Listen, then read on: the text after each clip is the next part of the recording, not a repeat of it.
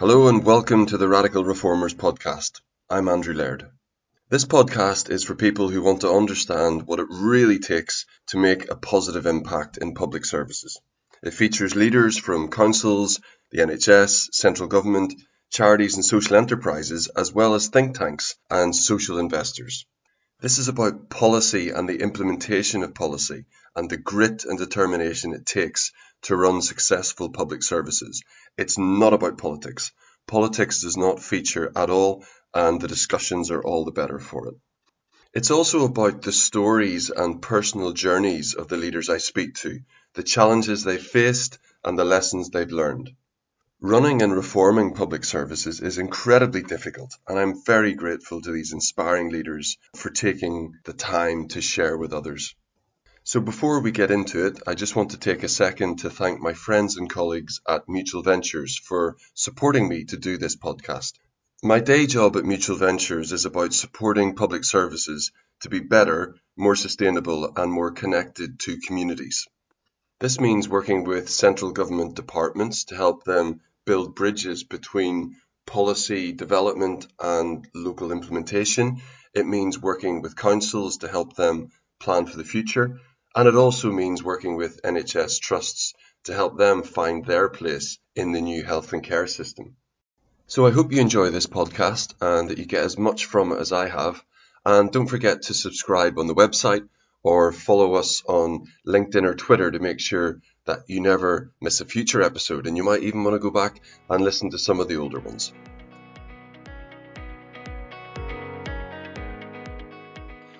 This episode is with Kev Henman, who's the chief executive of the youth work charity Space, which is based in Devon. It's safe to say we are huge fans of Kev in Mutual Ventures. Space supports young people to learn, create, and realize their potential. And it's really to this podcast's detriment that we haven't had a youth service leader as a guest before, and I'm delighted to correct that omission with such an inspiring, authentic leader. I know a lot of people talk about having lived experience, but Kev has real lived experience, which he brings to bear in this role. Uh, we discuss the formation of Space six years ago when it moved from the council to independence, and we talk about how the service has grown both in terms of what it does to support young people and where it operates geographically. As you can imagine, Kev has views about the pressure young people are under today and the important role youth centres can play in providing a safe, welcoming place for those who might otherwise lose their way.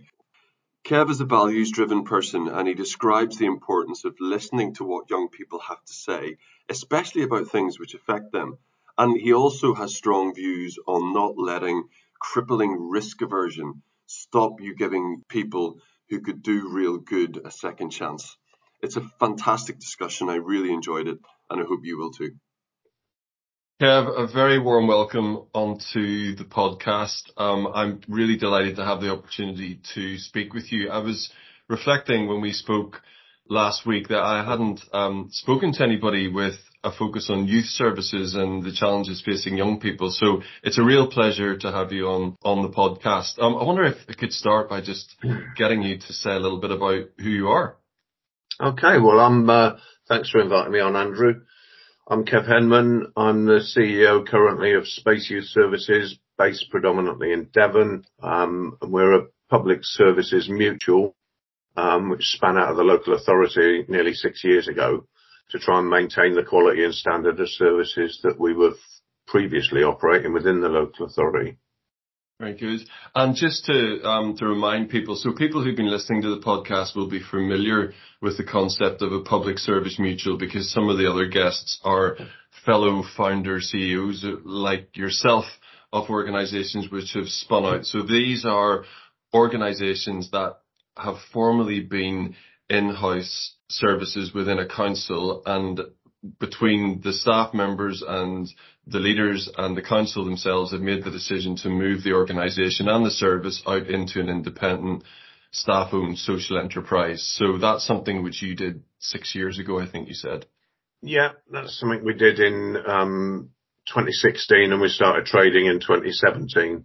And I think there was various talks at the time about which sort of model we'd set up as, you know, we are a charity and we are a company limited by guarantee. But the idea of having a, a being a public service mutual means that actually the staff have a significant say in the organisation and the direction of it, and they're great anchors to ensure that the leaders don't go off in tangent directions and that we stick to our values and our mission. So that's why we are proud to be a public services mutual. Fantastic. And I want to come back to what Space does in a second. But first of all, um, I'd like to just talk a little bit about you and how you got into doing youth work. Where did that all start for you? Well, I, I didn't know what a youth club was or a youth worker was while I was at school, but I was in a I was in a boarding institution in the middle of the Quantock Hills in Somerset um, when I was growing up, so didn't see much of the outside world, and it, it wasn't the wasn't the most productive of environments to grow up in um, on reflection.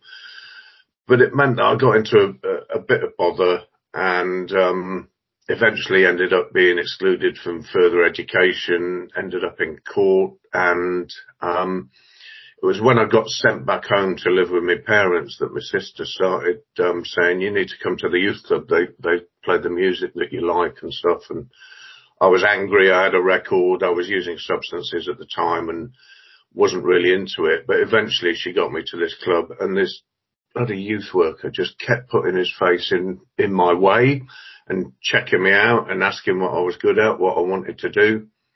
One day he asked me, because he knew I was, he'd been told I was really good at playing table tennis, to help this young lad who couldn't hold a table tennis bat properly. And um, I begrudgingly went and helped this lad. And just seeing this lad's face light up when he could start having a rally with me. And then he came up to me at the end of the night, and I was about 17 at the time, and he said, can you come in on Tuesday and help me again? And that was the start of my youth work journey, really. Fantastic. Wow. And that, and then, so how did that, how, how did that mm-hmm. evolve then? Cause you're, you're obviously at the top of the profession now, but how, how did you get there? I think with many youth workers, they start by volunteering. You know, they, they're putting something back in and everyone's got sets of skills and, and, and attitudes that can enrich young people's lives. So, you know, soon I found myself volunteering four evenings a week alongside my day job, which was labouring and cutting grass. Um, I mean, that's a big commitment. Anybody who does volunteering four days a week, that's four evenings a week. That that's a chunk of your time. Yeah, and I think in hindsight, it was doing me as much good as anyone else because it was keeping me with a sense of purpose. I was still a young person myself. And we find that with a lot of the young people that we employ now. Um, you start off volunteering, then they get hooked on it, the, the sort of giving back bit, and um, then they become peer educators and youth apprentices and, and find some some meaningful employment with us. But yeah, and from there, after about five years of doing that, I just made the decision, right, I'm going to go to Manchester and get trained trained for this properly. So that's what I did. I up sticks and went to Manchester Polytechnic and got my little certificate. And then did you, so you, you're obviously very closely associated with Devon now. Was it always Devon or did you start somewhere else? No, started in Manchester and then, um, after a couple of years went to Somerset and worked there for about six years. That's, um, it was at a time when my father passed away. And my mother was from Somerset, so I moved back down there and then you sort of get get a feel for the West Country. It's such a glorious place to be. But um, yeah. a job came up in Devon in 1996, I think it was, and just worked my way through the system then to to where we are now. Fantastic. No, it's a really inspiring story, and I loved how it started with just that one that one kid asking for help, and all of a sudden the penny dropping with you that this is rewarding for both that kid and you as well. I think that's just really inspiring. I think a lot of people I speak to have a have, have a moment like that, which they kind of realize this is what I'm supposed to do. So let's talk a little bit about space now. So this is the service that you run and have done uh, within the council and now as an independent charity, which is very engaging with the staff, etc. So what does space do? So for people and unfortunately, there will be people out there who won't really know what a youth service actually does. what what services do you provide? Okay, so I think one one of the worst things about our profession is that we're not very good at explaining what we do. So I'll give it a bit of a go here. Yeah. Um, I mean, the reason we set up Space is because because of the austerity cuts coming through from 2010, 11, 12, 13, and the council had a decision to make in 2014, and that decision was to get rid of all the youth centres in Devon. There was 36 at the time, and to use the resource in social care. Um, and it was at that point that myself and, and a few others said, well, for this reduced budget, you can still get a community-based provision in local communities that are offering evening and weekend open access to anyone, youth services and support. Um, and that's when the council went for it. So, so we ended up with um, nine youth centres now from that 36, but there's there's one in each district area of Devon. Those centres are like community hubs for young people. There's a sense of ownership by young people on those centres, um, and it they provide anything from three or four evenings, open access youth club type facilities, just, um, I don't like the phrase positive activities much, but it's like active engagement with something that means something to them. We've got, you know, recording studios and creative hubs where they can do 3D printing and they oh, can wow. do drama. They can, they can just chill with a youth worker and with their mates. It's a safe space. Um, from there, we we do social action projects and um, we run trips and visits, particularly during the school holidays, and we, you know take kids out camping. There's actually there were some kids in Exeter last summer that our school took to the Devon County Show, and two of the young people in Exeter had never seen a live cow before. Wow! So, uh, and that's in Devon. Uh, on top of those trips and visits and just general social um, free association with their peers, we we target down on those young people that we find out have particular needs and provide sort of targeted support for them. Um, that'll be one-to-one stuff with with a youth worker, looking at you know why they're not turning up at school, looking at why they keep getting into fights, looking at why they're self-harming. Um, yeah. And from there, we, we got the relationship to signpost those young people when it's, when it's something that becomes a bit beyond our, our specialisms.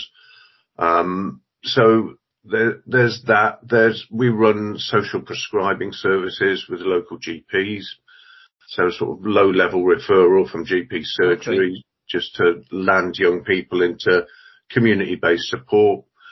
We, during the pandemic, we just developed a digital platform which is accessible to young people right across Devon.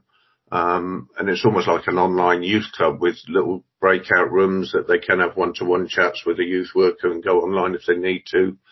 Yeah. We run an independent school, which we categorically don't take young people on roll. Um, we take young people for six, eight, 12 weeks at a time and then rebuild their confidence, uh, solve some of the issues that are their blockages to education and reintegrate them into mainstream education.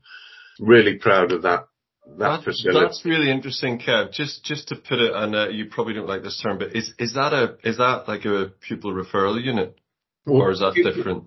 It's it's a form of alternative education. Okay. Pupil referral unit will have young people on roll, and what we've tended to find is that wherever you've got young people on roll that are complex, it's um, quite often they're they're there for longer than they need to be. Um, yeah. So it's almost like the education authorities can find somewhere. Right, we've taken care of Jamie now. That's where she's going to be educated, and it might not be the right place, but they. So we're quite determined not to go down that road, even though we'd get more resources if we did. Um, this is all about reconnecting those young people that, into... that's amazing. That particular service is amazing. I mean, that your your description there mm-hmm. has gone all of a sudden from it being a space where people can meet, where there's activities, there's some things organised to to actually taking responsibility for children of a school age for a certain period of time. I mean, that that's massive.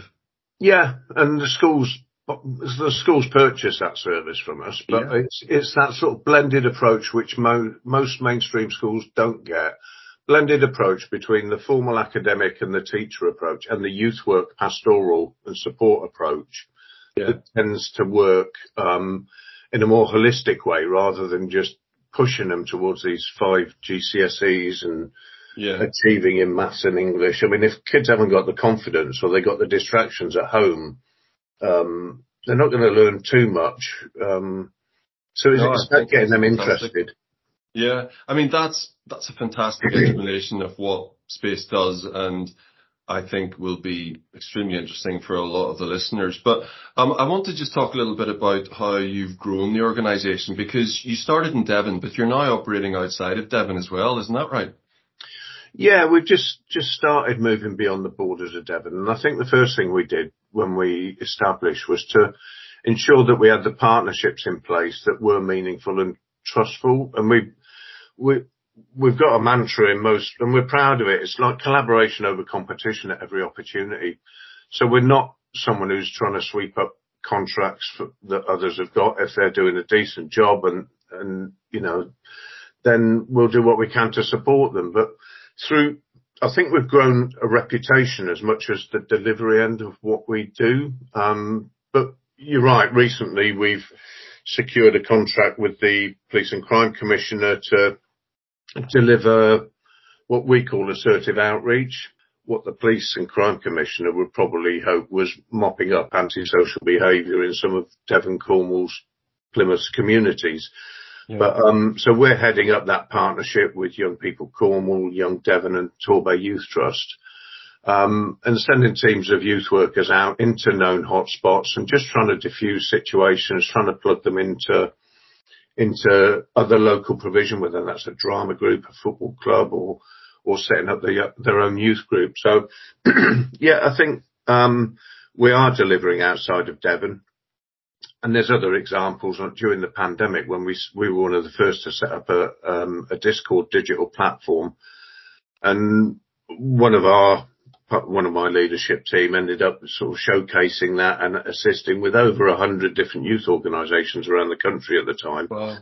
So, um, and many of them have set up better platforms than we've got now. They've got different resources, but it's great that you, you share that knowledge and understanding. And by doing that, I think people come to you and trust you. And that's, that's how, that's part of what makes space what it is in my view. No, indeed. And what you've done with Space is an example to other parts of the country of as to what a youth service can achieve, um, even with budgets reducing and just looking for those different commissioners and and I, I think it's it's a real example which you should be really proud of. And when we spoke um, last time, you mentioned that you're retiring now as well. So um, what what's next? I mean, I'm sure a break to begin with. Um, definitely a break. Um, it was interesting seeing Jacinda Ardern the other day, who's someone I, I do look up to immensely. Mm. Um, and at the age of 42, she said, I just haven't got it in the tank anymore. I'm, you know, I'm nearly 60, so I've been doing it since I was 17. I'm not sure what I'm going to do. I know I won't be sat idle, but, um, yeah. No, I, mean, look, there's, there's, there's going to be no shortage of demands on your time, certainly. and, um, yeah, I, I think you, a well-deserved short break probably just to recharge the batteries a bit is probably the thing. But you, you're right about Jacinda Ardern. I mean, um, without even getting into, uh, what she's done or the decisions that she's made, mm-hmm. which I know people have opinions on, that ability to st- step back and say, look, you know, I, haven't got it in, in the tank anymore. You just, I'm not sure we'd see that from many of our politicians. Unfortunately. Yeah. Anyway, we're not going to get into all of that. So, um, Kev, I want to ask you a little bit about the challenges facing young people now, because, um, I mean, I, I often say to people in conversation that I'm really glad I was young way back when I was, because young young people's lives now just seem incredibly complex and pressurized with social media and lack of opportunity somehow. Can you describe to me some of the challenges faced by the young people you support? I was watching the news this morning and Emily Atack was on there in, in terms of, um, she's got this documentary on this week about how young women are bombarded with this misogynistic vileness on a daily basis, and it's it's it's overt. It's almost it is commonplace for most young people, and I think that sort of social media um, intrusion into young people's lives is something that you and I never had when we were growing up. And I think I've explained that, you know, my childhood wasn't straightforward and it had its complexities. But um, I think 24-7 pressure is really difficult for young people. Pressure to conform is really difficult for young people. Being able to speak about mental health more openly often reveals more mental health issues. Um, they've always been there, but I think in today's society that there's post pandemic, young people are experiencing a, a, lot more anxiety and fear. Um, and many of them have found it hard to readjust because what we tended to do was uh, during the pandemic, we entered this surreal world of online learning and, and not having physical contact with other human beings. And then it's almost once the, the curtain was lifted again, most of the services that work with young people went back to normal and there isn't a normal. So um, readjusting after two years to going back into classrooms um, without the restrictions, a lot of young people found that really difficult. And yeah. we're finding now that uh, you know a year on, there's young people are exhibiting more anxiety, aggression, and um, in some, in some cases more violence than we've experienced before as, as experienced youth workers. They've got accentuated health needs and that puts more pressures on um, CAMHS services and others. So I think the system needs to reset itself around the needs of young people rather than assuming that young people will fit into the system that was there before. Yeah. And you were um, just speaking about young people and the system fitting into to how they think and taking appreciation of their opinions. You were kind enough to lend a supportive comment to an article by one of my new colleagues at Mutual Ventures, Hannes Szczepanski, about the importance of paying proper attention to young people's voices and opinions. And that being uh, the case, especially when decisions are being made which impact them. And I know this is something that is very important to you. I think there's a sort of uniqueness about the work that we do is that most agencies start when they work with young people, they start with an agenda or they start with the problem. So if you're a school, your agenda is to get the highest academic grades and get them set up for employment, etc. If you're a youth justice service, it's to get them through their order and keep them out of court. If you're a social worker, it's dealing with the problems they're exhibiting. What we try and do is start with the young person, whatever their issues, whatever their background, start with the young person, but listen and here. And they're two different things, you know. Yes, can, they are. They are. Tokenistically, we can say, well, we put a survey out and asked young people what they wanted. Well, that's, that's part of it. If we asked all the young people who turned up to the youth service, what do you want us to put on for you? 90% of them would say, take me to a Premier League match or take me to Alton Towers. Now that might be viable and it might be good, but it's, it's not what they need so much. It's what they want. And so actually working through what the needs are with young people, um, whether it's through survey, through, you know, guided conversations is really important. And when as commissioners or people in position of influence and power, we hear things that we don't necessarily agree with, we've got to hear those things. We can't be saying, well, I, I, you can't pick and choose. Young people are the, are the owners of their life experience and needs. And it's a bit about treating them with the respect that we expect to be treated with and truly hear what, what they're saying. And it's not a fine art. It's not, um, it's not mystical. It's just common sense and courtesy as far as yeah. we're concerned. So I, I think that's a very interesting point you've made about engaging with people, but not just necessarily going along with what they say they want which as you say, for a young person could be going to a concert or a football match or something and actually engaging them in a meaningful conversation to help them understand what they need and get an agreement from them that, right, okay, we agree that this is what you need. I think that, that, that is a real skill. And I know you said, it's not it's it's not mystical or whatever, but it is something that requires more effort than either just you deciding what you think someone needs or asking them and just immediately going with what they think they they want. I think you're right, and um, I still maintain that if if we treated young people with the same courtesies we treated most other adults that we meet, then we'd get a lot further for young people. But yeah, that, that the word you used there, Andrew, is agreement. And it's like, you know, this is all on young people's terms. They turn up to our services voluntarily. And that's the other thing about, you know, they have to go to school. They have to go to their YOT worker. They have to go to their social worker. They choose to turn up and there's a reason for that. It's, um, Yeah. because you give them a sense of ownership and empowerment that nothing's going to be forced on them. And if it is forced on them, they won't turn up again. So it's, that's a simple mantra for, for our staff group. Yeah.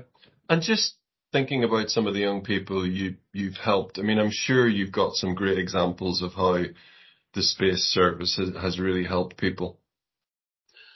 It's, it's wide and it's varied. So there's, there's young people working for us now in full-time jobs that only three years ago were too scared to go to a youth centre and they're Wow. running sessions. Um, the, the deputy head of the school that we run was a 15 year old lad. Um, when I started in Devon, comprehensively dyslexic and had hearing difficulties and, you know, um, he won't mind me saying that he had a complex childhood and now he's the deputy head in our school. So it's, there, there are a couple of the sort of high end success stories, but I guess that the stuff that warms me is when I'm walking down a high street or I'm at a festival or something and someone comes up to me and it happened last year at a little festival called Beautiful Days in Devon and this lad walked up to me and goes, Kev, bloody hell, it's Dean. and it's, you know, this lad I worked with in Somerset in 1994, him and his sister. Wow. And I can remember Dean was on the verge of being kicked out of school and I can remember walking up with him to, to Courtfield School in Wellington, um, and speaking with the uh, vice principal there who I knew, Jeff, and, and just saying, look, this, this is what's going on with the lads. You need to help. We can help. And Dean wasn't excluded from school and he's now running his own painting business in and around Somerset. Wow. And uh, so it's it's little things. It's that the, those timed interventions. It's about that youth worker who kept putting his face in front of mine and saying, "Come on, you can do something useful here," um, and building that trust. Really, it's um, there's lots that you know. You can go down the county lines route, and our street workers have done a lot to counter that. Work very closely with the police and in sort of uh, community neighbourhood policing teams and and the Safer Devon partnerships and stuff, really sort of trying to provide intel about what's really going on in the streets out there. And sometimes you don't see the fruits of that work. Yeah. Um, you just got to trust it's making a difference. And is is there enough evidence out there for for councils and things to realise the importance of this? Because the way you're describing that, it's yes, there is the odd example of the big obvious attributable win, but actually what we're talking about here are little, a whole series of little marginal gains and nudges that that stop a person tipping the wrong way. I, I don't think there is enough evidence out there. But if, if, you know, I pick out figures. So last year we, we ensured that 105 different young people did not get excluded from mainstream education. Well, you, Yeah. you compound that 105 times how many thousands pounds to put them in a pupil referral unit or that's, you know, you're looking at three, four, five hundred thousand pounds That's that's real money. That that's Yeah. real savings. Yeah, definitely. Um, I think one of the the things that stops local authorities being able to provide more youth services is the the flimsy statutory guidance which is attached to the 2006 Education Inspection Act that says that you know um, youth service activities will be provided um, outside of school hours and and and it, goes on to describe the youth work in that act and then there's a line at the bottom that says where practicable. Well, that where practicable means that it gives an out for every local authority. yeah. Yeah. Um, and I think, you know, this government was going to, three years ago, strengthen the statutory guidance. It ran a consultation. I'm still assured by the DCMS that that's ongoing and something will come out soon. But unless, unless A, the resources are there and B, the, the statute is there, youth service will be seen as easy pickings in the short term. And it's in the short term that is, you see things like libraries and children's centres and you, anything without a statutory covenant around it seems to get watered down. Yeah. So I want to ask you now just about something else I know you're interested in, which is giving people a chance, um, and not letting, you know, crippling risk aversion deny talented people the chance to help others just because they have, for example, a criminal record. Well, if um, if I wasn't given my first job because I had a criminal record, I wouldn't have been able to do some of the work that I've done um, Yeah. over the years. And yeah, we've got a lot, a lot of, we've got about 140, 150 staff at the moment. Many of them have got really valid life experience, whether it is their experience of growing up in school with dyslexia, like I've just explained, or whether it's not that they've been through the, the court system and come out the other side and have become better because of that in their eyes. Um, and I, you know, I, I undertook a DBS disclosure barring service, um, interview with a bloke in his thirties last week or the week before. Now this guy is really making a difference in his community. Um, he helps out with uh, Narcotics Anonymous in, in the town that he lives in. Um, he's given a lot back in in volunteering ways. Now, when I when I met with the guy, he had 21 different convictions, Wow. and initially I'm going, "Bloody hell," you know, that would that that's your innate, innate sort of reflex to that. But then you look look down through all the charge sheets and you see that actually all of them were undertaken in a five year period when he was an addict. And he's not an addict now, but he knows what it's like to be an addict. He knows where to get support for being an addict. Um, and then through the conversation with him, he, he explained that, you know, he was brought up in care in a different part of Devon. Uh, the, the home life was, the home life wasn't something we'd, we'd want to talk about in too much depth. But I just thought, you know, this guy has the option and the opportunity to be able to really make a bit of a difference to a number of the young people that we're working with because he's been there and done it. He'll be supervised, you know, we'll do the risk assessments. Um, but it's often those people that turn out to be those special adults that you can trust and um, Yeah. build a relationship to drag yourself out of whatever ditch you're in. I mean, just just to be really clear for people listening, you saw what the DBS check was turning up there, but you still offered this person a job because you could see the value that they could bring.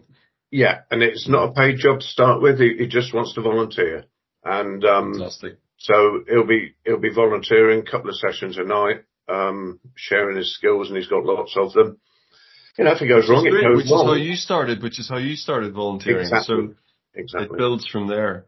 So just, um, Kev, um, I, want to ask you a bit about the future of youth services now. So like other services, and in many cases, the impact is greater on youth services. You're seeing budget cuts. So looking back on your time leading a youth service, dealing with commissioners, dealing with the allocation of central funding pots, which is often done in a not particularly a helpful way. What should the future of youth services be? And I realize that's a very wide question, but I want to give you the opportunity just to say what you think. Well, I've referred to the statutory guidance. I think you know young people should be entitled to youth support services wherever they live in the UK. So um, it needs to start at the top, um, and you know people need to keep lobbying for that. Um, uh, in my view, having been part of the local authority and part of the voluntary and community sector, it needs to be a clear partnership, not a top-down partnership, where the local Mhm. authority have all the say. Um, hand out bits of work to the voluntary and community sector, but a, proper partnership between central and local government and the wider voluntary and community sector. I think um, young people would benefit immensely if um, statutory agencies could start to synchronise and work closer in partnership around their commissioning cycles and arrangements. You know, as a as an organisation outside the local authority, we get funded by the Police and Crime Commissioner, we get funded by the local authority, we get part funded by some of the GP surgeries and the health environment. If all that was approached freshly with um, with a collaborative rather than competitive eye on it, I think the resources could be there even in these sort of scantest of times that we're in now um, to provide better youth services and support services to to young people wherever they are in the country. So I, I think you touched on a very important point there, which is um, it's a problem across public services actually, where the impact of a service actually benefits more than one funding pot or siloed service. You know, so you're talking yeah. there about youth services. There's lots of different formal public services that youth services will impact. Everything from health to the work of the police and crime commissioners through to children's services. You know, there's just so much positive impact from the service. And if that commissioning could be joined up, it would save you and your colleagues an awful lot of trouble bidding for all these different funding pots, but it would also benefit all of these services a lot better. That's exactly right. Yeah. And it's a big ask, but so, you know, if someone somewhere can start that ball rolling and set the proper example, then, um, yeah, system change we will keep arguing for that, definitely. The other point I, I, just wanted to pick up on as well, like other services, in my mind, certainly, like, you know, some parts of public health and adult social care, the formal public sector is actually not best placed to be delivering these services. The flexibility and um, agility with which you can provide a service from a socially focused, independent organization, I think that's incredibly powerful. It is. Um, and I think now we're, we're only six years into our charity in next month, actually. Actually, it's tomorrow with six years trading. Oh, happy, um, happy birthday.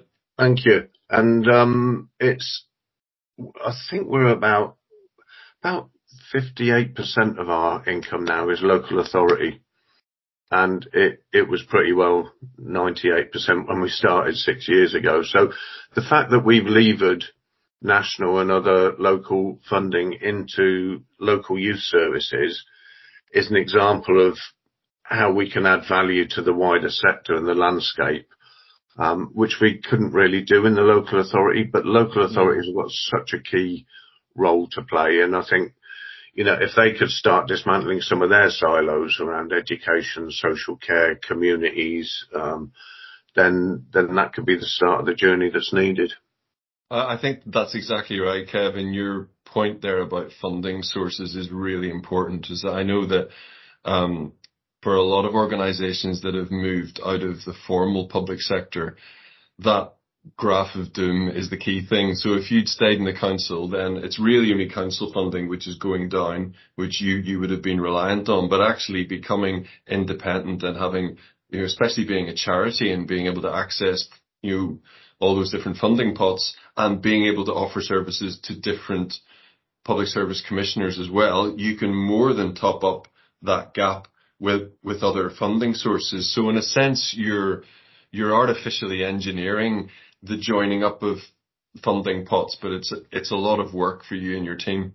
It, is, and you know, I, th- I, think the other thing you you asked me earlier about how we um, expanded outside of Devon, and we we get funded by organisations outside of Devon as well now. I think the important thing is to, however difficult it is with your resourcing situation, don't deviate from your values and your mission. Um, yeah. and the amount of contracts we've said no to because they're just not feasible or they just don't align with the way we, we want to be, um, working with young people. Yeah. And I think if, you know, holding on to your own sort of sense of value and worth in your part of the landscape is really important and not being dragged off to, to chase the money, which some, unfortunately, some even some public service mutuals that I know of have done over the last eight, nine years. Um, that's you know, that, That's a, that's a really good point, and it's something we try and adhere to at Mutual Ventures as well, where we, we, we have a very clear mission and a very clear set of values, and we do try very, very hard to target the work that fits with that. And, you know, when times are tough, it's, it's, it's hard. I'll admit that, but we're largely successful doing that. But it's, it's a really good point. And I, I guess we're, we're getting into my last question now, really. You're talking about sticking to your values, and this might be one of your answers to this question. But, um, as a last question, which, uh, and this is something I ask everybody, what bit of advice would you give to someone working in the public sector or in a charity or social enterprise who wants to make an impact in the way that you have? Um, I think first off, trust yourself. Yeah. You know, you, your own radar has got you to where you are, and there's a reason for that. I think fail fast and learn, then go again. Yeah. So keep trying things. You get as much learning out of failing at something as, as you do succeeding out of it. I think pick any battles carefully because there's so many battles you could be fighting out there, but just be careful about which ones you you put your energy into. And I guess for myself and my staff group, our staff group, keep reflecting and seek, seeking critical feedback from the people that use your services, the people that pay for your services, the people that work alongside you, the general public, um, other agencies keep actively seeking out that feedback because um, a in my experience it gives you a boost but it actually gives you some clear pointers for how to make yeah. yourselves even better as an organization. So something you said at the start there was about trusting yourself. So I, I guess i want to ask you at what point in your career did you learn to trust yourself? Because I'm questioning myself still and just about decisions that I make as part of my job at Mutual Ventures and things. And, and I, I can tell from the conversations we've had that, that you are, you you know your subject matter inside out. You know what the right thing to do is. And clearly, even when a commissioner is saying something, probably I can imagine you in a conversation with a commissioner where, where they're saying something that you don't, that you think isn't right. You, you're not just going to go with what they say. You know that you know what you're talking about. At what point in your career did you did you learn to trust yourself? Coming back to my original question. Okay, well, I'll, I'll give you the micro and the macro. So right. when I was a practitioner, if I was in child protection meetings and I was hearing stuff that actually was, I knew was not going to benefit the young person, um, I would speak out and often became very unpopular about that, but I trusted that the young person's relationship with me is why I was in that room and I had to advocate for them if it, even if it didn't fit neatly. So trusting yourself as a practitioner, that's yeah. one thing. And the second thing is, you know, in 2014, they were going to wipe out the youth service in Devon and it was a debilitating period for at that time 200 plus staff and, and myself. And I trusted myself to go to the leader of the council and the chief exec and knock on their doors and say, you've got it wrong here. And this is some of the evidence, but, um, and talk them to a position whereby they could have a different delivery model, still get the benefits. Um, and that, that's, that was a big step. Um, but that, that was, if I didn't trust in myself and trust in, in the work we were doing, I would never have had the courage to do that. Yeah. Kev, that's been a fantastic conversation. I've enjoyed it a lot. Many thanks for your time. Thanks, Andrew. Cheers. Well, I hope everyone listening has a much better understanding now of the power of a really well run, effective youth service and I think some of the things that Kev has achieved in Devon and now outside of Devon are really remarkable, and and I wish him all the best in his retirement. But I really hope he he stays involved. There's a couple of things I wanted to pick out. Um, the whole point about listening to young people's voice, but not just doing what they ask for or providing what they ask for. You know, having a proper discussion to really reach an agreed position on what a young person needs, rather than just what they want. And I think that's the real skill because it is all too easy just to either make the decision yourself and impose it or just go along with whatever whatever someone says. So the real skill there is having that conversation to agree what's really needed.